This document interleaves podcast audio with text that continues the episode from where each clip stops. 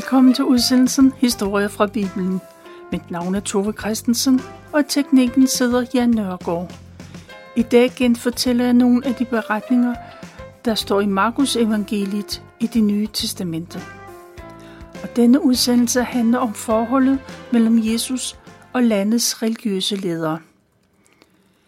I de sidste få dage af Jesu liv møder han almindelige mennesker, men han møder også en hel del præster, ypperste præster, fariserer og skriftkloge.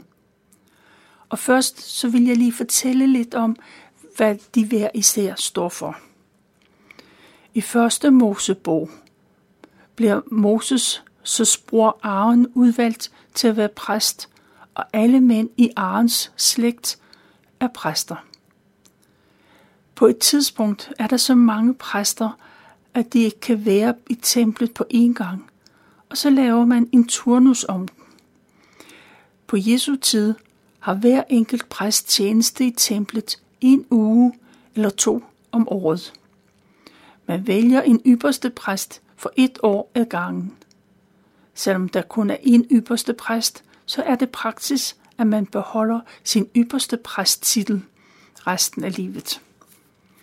Templet i Jerusalem blev ødelagt i år 70 efter Kristus, og dermed så var præstefunktionen sat ud af drift. At være farisæer betyder, at man tilhører den farisæiske vækkelsesbevægelse. Bevægelsen er populær og respekteret i den brede befolkning. Mange farisæer er i handelsfolk eller håndværkere. Og farisæerne har fået det ry, at de er særlig lovlydige og tager Moseloven alvorligt. Men gang på gang peger Jesus på, at de ikke selv overholder deres egne love og regler. Og så er det herodianerne. Det er også en bevægelse, og de arbejder på, at jøderne de bliver uafhængige af romerne. Og i Bibelen nævner man kun dem sammen med farisæerne. Sadokæerne, de er religiøse, men deres læremæssige øh, er de helt uenige med farisæerne. Sadukæerne tror ikke på en opstandelse eller på engle. Der er faktisk mange præster, der er sadukæer. At være skriftklog er en profession. I det nye testamente bruger man skriftklog eller lovlæger, lovkyndig om den samme. En skriftklog er jurist, for han er ekspert i Moseloven, og han er teolog, og så underviser han. I det jødiske råd, jødernes øverste myndighed, der sidder både præster, ypperste præster, skriftkloge og farisæer. Alle de minder om sig selv, at de er repræsenteret Gud og det jødiske råd har stor magt, og de bruger hårdhændede metoder for at håndhæve deres love. De kan både fængsle og dødsdomme folk.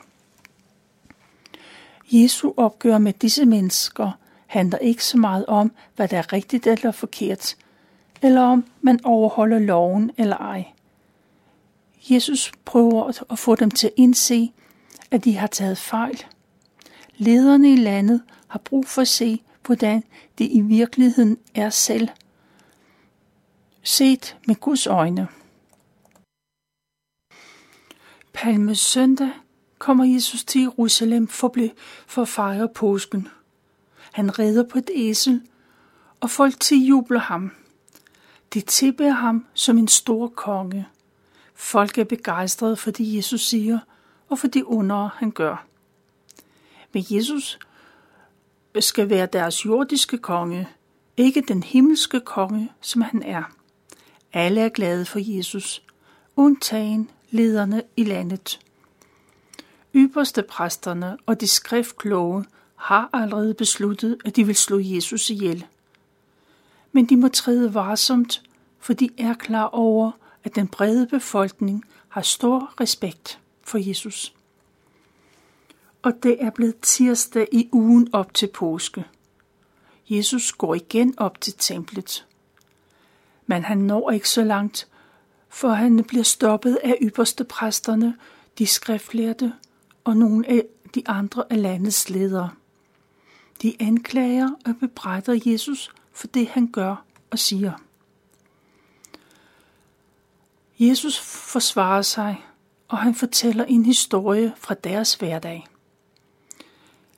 Jesus siger, at en mand har besluttet sig for at dyrke vindruer, så han kan lave vin. Ejeren planter vinstokke på sin mark og laver et stengære om marken. Han bygger et vagtårn, eller rettere sagt, så er det et lille primitivt hus. Der skal vagtmanden bo, mens han holder øje med, at ingen kommer og stjæler de nye planter, og han skal jage fugle og de vilde dyr væk. Og så støber ejeren et bassin der skal bruges, når saften presses ud af vindruerne.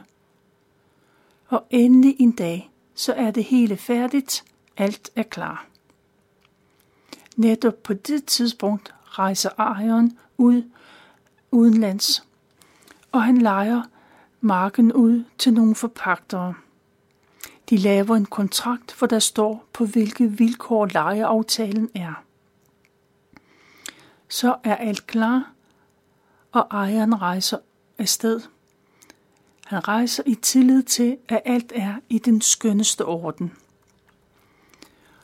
Og på den aftalte tid, så sender vingårdsejeren en af sine betroede mænd for at opkræve lejen af forpagterne. Men forpagterne vil ikke betale, og de overfalder opkræveren, og han må vende til om og går tomhændet tilbage. Ejeren sender endnu en mand afsted, men han bliver mødt med hån og slag. Og den næste opkræver, han bliver slået ihjel. Men ejeren giver sig ikke så let op. Han sender flere opkræver, men de bliver alle enten slået eller dræbt. Til sidst har alle hans ansigter forsøgt sig, og ejeren har kun en mere, han kan sende. Det er hans egen søn, ham som han holder så meget af. Da ejeren sender ham afsted, så er det med den tanke, at ham vil forpagterne ikke få sig selv til at gøre noget ondt. Og sønnen tager afsted. Men da forpagterne får øje på ham, så siger de til hinanden, at nu kommer arvingen. Og hvis de dræber ham, så vil det være dem, der kommer til arve. Det er de overbeviste om. Derfor tager forpagterne fat i sønnen, og de slår ham ihjel. De smider ham over hegnet og lader ham ligge uden for vinmarken. Jesus ser på sine tilhører og siger, at ja, nu vil ejeren komme og gøre det af med sine forpagtere, og han leger sin vinmark ud til nogle af andre. Jesus slutter sin fortælling med at citere fra det gamle testamente. Han siger, den sten bygmestrene vragede er blevet hovedhjørnestenen. Tilhørende er klar over, at Jesus mener, at han selv er den hovedhjørnesten, den grundsten, der holder en hel bygning sammen. De jødiske ledere, de bliver vrede over det, Jesus sagde. De vil allerhelst arrestere Jesus lige med det samme. De siger det ikke højt, men de ved godt, at Jesus mener, at det er dem selv, der er de tjenere, der vil slå Guds sendebud ihjel. Præsterne og landets ledere er vrede, men de er også bange for, hvordan folk vil reagere. Derfor lader de Jesus gå i første omgang. Men de jødiske ledere, de giver ikke op, men de forsøger at påvirke begivenhederne indirekte. De går hen til nogle andre af Jesu modstandere, nemlig farisæere og herodianere. Disse religiøse mennesker får til opgave at indlede en samtale med Jesus, og så skal de forsøge på at få Jesus til at sige noget, som med god ret han kan blive arresteret for. Farisæerne og herodianerne går hen til Jesus, og de begynder med smiger. De siger, at de ved, at Jesus ikke lader sig påvirke af menneskers meninger eller ønsker, men han lærer sandværdigt om Guds vilje. Kan Jesus så sige dem, om de skal betale skat til den romerske kejser eller ej? Jesus ser ind i deres hjerter, og han gennemskuer deres hensigter. Hvorfor vil I fælde mig, spørger Jesus. Men han får dem til at tage en mønt frem. Jesus spørger, hvis billede og indskrift, der er præget i mønten. Farisæerne svarer, som sandt er, at det er kejserens. Godt, siger Jesus, så skal I give kejseren, hvad der tilhører kejseren, og Gud, hvad der tilhører Gud. Det svar kan de ikke sige så meget til, men de undrer sig over, at Jesus svarer med så stor visdom. Og så kommer der nogle sadokæer hen til Jesus. Og deres særkende er jo, at de ikke tror, at man kan opstå fra de døde. De stiller også Jesus et spørgsmål. De siger, at Moses gav dem den bestemmelse, at når en mand dør barnløs, så skal hans bror gifte sig med enken og få børn med hende. Kvindens første barn vil blive regnet for at være den afdøde brors. På den måde bliver hans slægt ført videre. Hvis man nu siger, at der er en mand med syv brødre, den ældste gifter sig, men han dør kort tid efter brylluppet, og hans kone er ikke blevet gravid. Derfor gifter hun sig med den næstældste af brødrene. Men også han dør, og de, øh, mens øh, de er barnløse. Så gifter den tredje bror sig, men han dør også, og sådan bliver det ved, indtil alle brødrene er døde. Og til sidst dør konen også. Og så kommer spørgsmålet. Hvem af disse brødre skal nu have hende som hustru, når de opstår fra de døde? De er jo alle været gift med hende. Jesus svarer, at deres historie afslører, at de har misforstået det hele. De kender hverken skriftens ord eller Guds kraft. Når mennesker opstår fra de døde, er der ikke mere nogen, der hedder ægteskab i jordisk forstand. Efter døden er man som engle. Jesus fortsætter og siger, at når man taler om at opstå fra de døde, om der er liv efter døden, så skal man huske, at dengang Moses stod ved den brændende tornebusk, så sagde Gud, at jeg er Abrahams Gud, jeg er Isaks Gud, og jeg er Jakobs Gud. På det tidspunkt har Abraham, Isak og Jakob været døde i flere århundreder. Alligevel talte Gud, som om de stadigvæk levede. Det ville Gud aldrig gøre, hvis de ikke længere eksisterede, hvis de var bare var blevet øh, nede i jorden og til, til jord igen. Men nu siger Gud, at jeg er deres Gud. Derfor er disse sadukærer på vildspor, når de benægter opstandelse fra de døde. At der er et liv efter døden. Formålet med sadukærernes spørgsmål er at finde noget, som ypperste præsterne kan anklage Jesus for.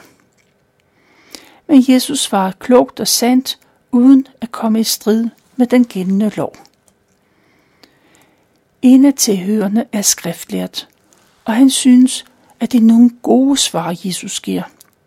Og det giver ham frimodighed til selv at spørge om noget af det, han har tænkt på. Han spørger derfor Jesus om, hvilket bud der er det vigtigste. Og Jesus svarer, at det vigtigste bud lyder sådan her. Hvor Gud er en, og han er herre. Ham skal du bruge al din styrke på at elske.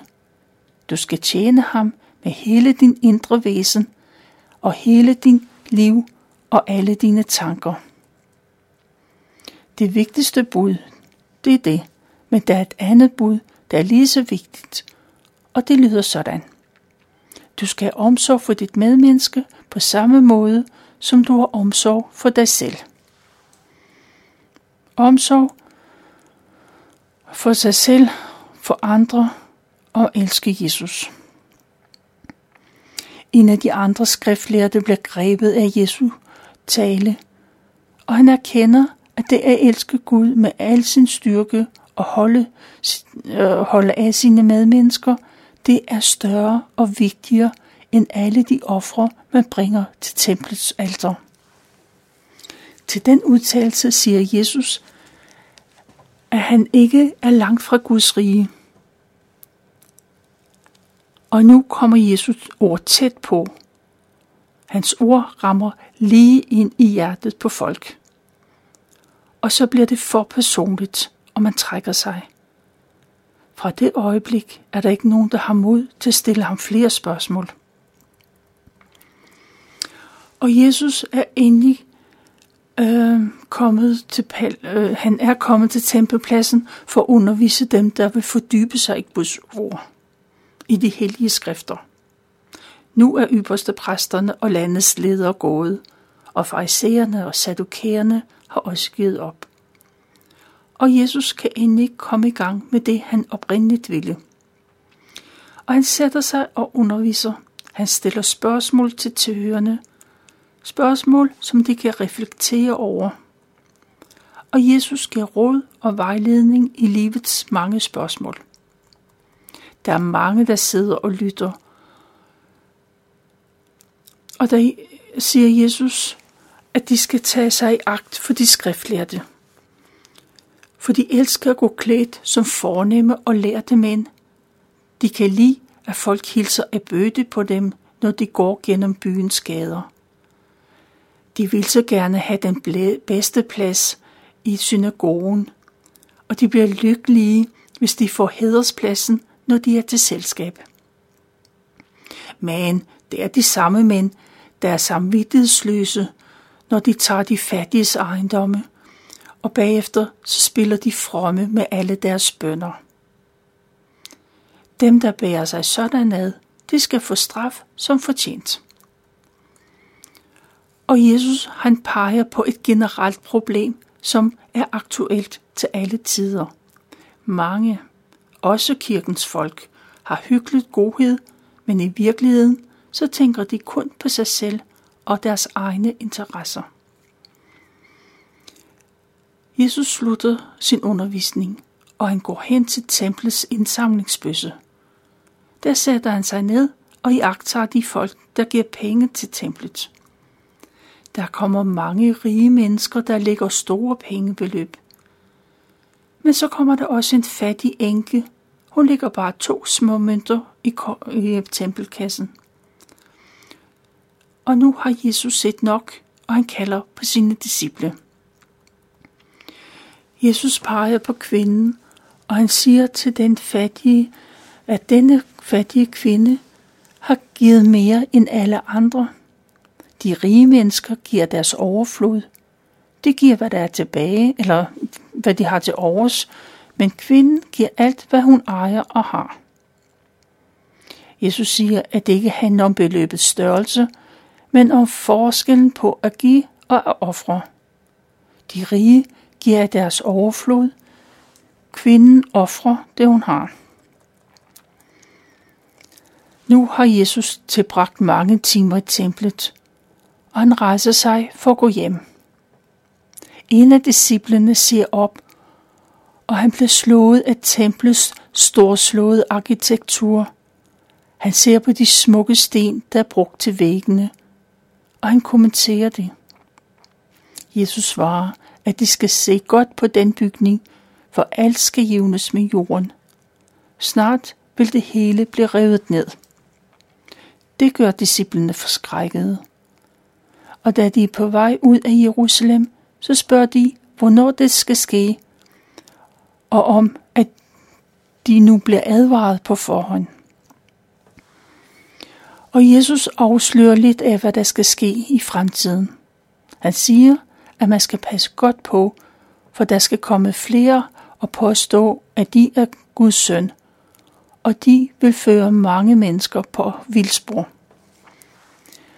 og når de hører om uro og krigshandlinger rundt omkring, så skal de ikke blive bange, for sådan noget vil ske. Folk og nationer vil bekrige hinanden. der vil komme jordskælv og hungersnød. Men det er kun begyndelsen på verdens ende. I de sidste tider vil brødrene forråde hinanden til døden, og fædrene angive deres børn. Børn vil gøre oprør imod deres forældre og slå dem ihjel. I de sidste tider vil mange være i stor fare. Man vil blive slæbt i retten og pisket, til, øh, fordi man tror på Jesus. Mange vil blive arresteret, men det vil også give dem en anledning til at fortælle andre om Jesus. Jesus siger, at når man fortæller om det gode budskab fra Gud, så giver Gud mennesker de ord, der skal siges. Men man får først ordene, når man er i situationen, for der vil Helligånden tale igennem de mennesker. Dem, der tror på Jesus, vil blive hadet af alle, men dem, der holder ud til enden, vil få det evige liv. Jesus fortsætter og siger, at når ondskaben selv kommer til byen, så skal man flygte op i bjergene. Man må ikke gå hjem for at hente det mest nødvendige, heller ikke varmt tøj. Det vil gå hårdt ud over de kvinder, der er gravide og som har små børn, der skal ammes. Jesus siger, at man skal bede om, at det ikke må ske om vinteren. Det bliver så forfærdeligt, at der aldrig har været sådan hverken før eller senere. Hvis Gud ikke afkorter den periode, vil intet menneske overleve. Men den tid blev afkortet. Blev afkortet af hensyn til dem, Gud har udvalgt. Jesus siger det her, for man skal vide, hvad der er i vente, og man skal hente trøst i de forudsigelser. Som altid har Jesus omsorg for menneskers sjæle. Derfor fortsætter han med at sige, at hvis der kommer nogen og fortæller, at frelseren er kommet, så skal de ikke tro på det. For der vil komme falske profeter, og der vil komme folk, der påstår, at de kan frelse, og de gør store mirakler. Dem skal man passe på. De er ikke det, de udgiver sig for. Når disse trængsler er forbi, så vil solen formørkes og månen blegne. Stjernerne vil falde ned, og hele universet skal ryste i sine grundvold. Der skal hele jordens befolkning se Jesus, han kommer igen. Med kraft og herlighed vil Kristus, Jesus, komme i skyerne, og han vil sende engle ud over hele verden for at samle sine udvalgte sammen. Men ingen ved, hvornår det skal ske. Ikke engang Jesus. Gud alene ved det. Jesus opfordrer til, at man er på vagt. Man skal holde øje med de tegn, der sker omkring en. Jesus ønsker, at tilhørende forstår det, han siger. De må ikke falde i en åndelig søvn, men leve i bevidstheden om, at han kommer igen. Jesus kommer snart. Det er, hvad jeg har valgt at fortælle fra Markus evangeliet, kapitel 12 og 13.